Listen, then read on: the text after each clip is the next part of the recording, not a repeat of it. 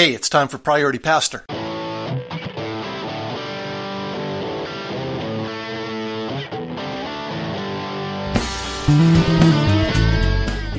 couple years ago, I heard about Damien Girk and his book, In the Way, and I got a copy of the book, and then I hunted down his website and ultimately ended up in a coaching relationship with him.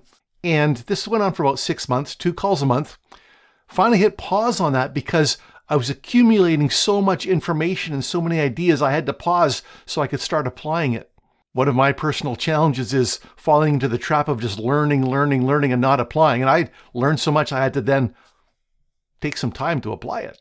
I summarized some of the key learnings from that process, things that either Damien had said or I had thought, or, or things that just kind of became clear to me. Here's a few of them. Christian leadership is disciple making. Chew on that for a while. It will lead to all kinds of thoughts, including this question If disciple making isn't happening, is Christian leadership actually happening? Like I said, chew on that for a bit.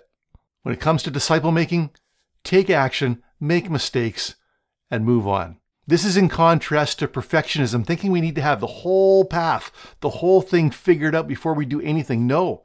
Disciple making is more like ready, fire, aim, and adjust and fire again.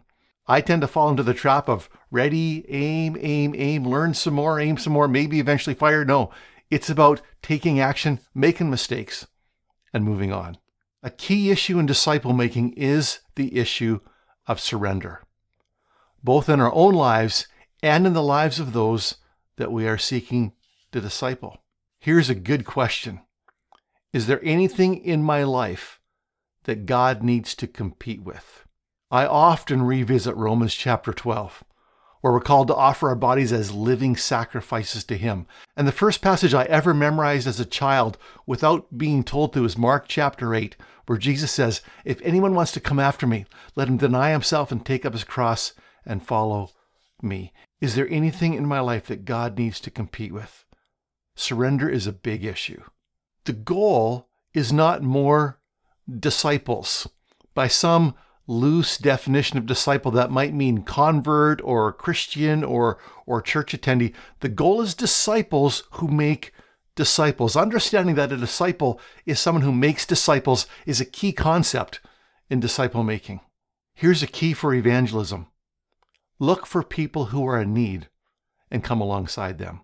I've come across the acronym PIPSI, Poor Internationals, that is immigrants, prisoners, the sick, and youth. These are five categories of people that you might have around you who may be open to the gospel. Reading the Bible from a legacy church perspective versus a disciple making perspective can lead to vastly different applications. For instance, Ephesians chapter 4, where we learn that the apostles, prophets, evangelists, pastor, teachers are to equip the saints for works of service. In a legacy church context, this is often applied as training people to do ministries inside the church building, inside the church program. In a disciple making context, when you hear that, you understand it's talking about some aspect of disciple making. And it's not just about inside the box of the church building, it's about how we serve one another and how we serve those who are out there. Many passages sound radically different when you look at them through a disciple making lens. Read the gospel from the perspective of how did Jesus make disciples, and you'll make some amazing discoveries. Disciple making is about equipping and releasing people, not just teaching content, not just helping people accumulate knowledge. It's about following Jesus and inviting others to join us. Again, look at the Gospels. See how Jesus did it. We in the Legacy Church tend to overcomplicate disciple making. So many times when people start to learn about disciple making, disciple making movements, they have questions, questions that begin with, what about blank? And in the blank is some standard program or idea from the legacy church. What about youth ministry? What about kids programs? What about worship services? What about, again, fill in the blank? The response to those questions, and some of them are very good and, and valid and logical questions, but the response to those questions is, does that thing help us make and multiply disciples? if it doesn't, we probably need to let it go. If it doesn't help us make disciples, why are we doing it? Let's not overcomplicate it. Disciple making, while not easy, is quite simple. The basic prayer of a disciple maker is prayer for direction. Asking for direction in the day to day routine of life. Asking the Lord, what are you calling me to next? Asking the Lord, what is the next step with this person or this situation? Damien says something like this Have a clear conscience, be committed to obedience, pray for direction every day, and you will be led. Intercession is always strategic.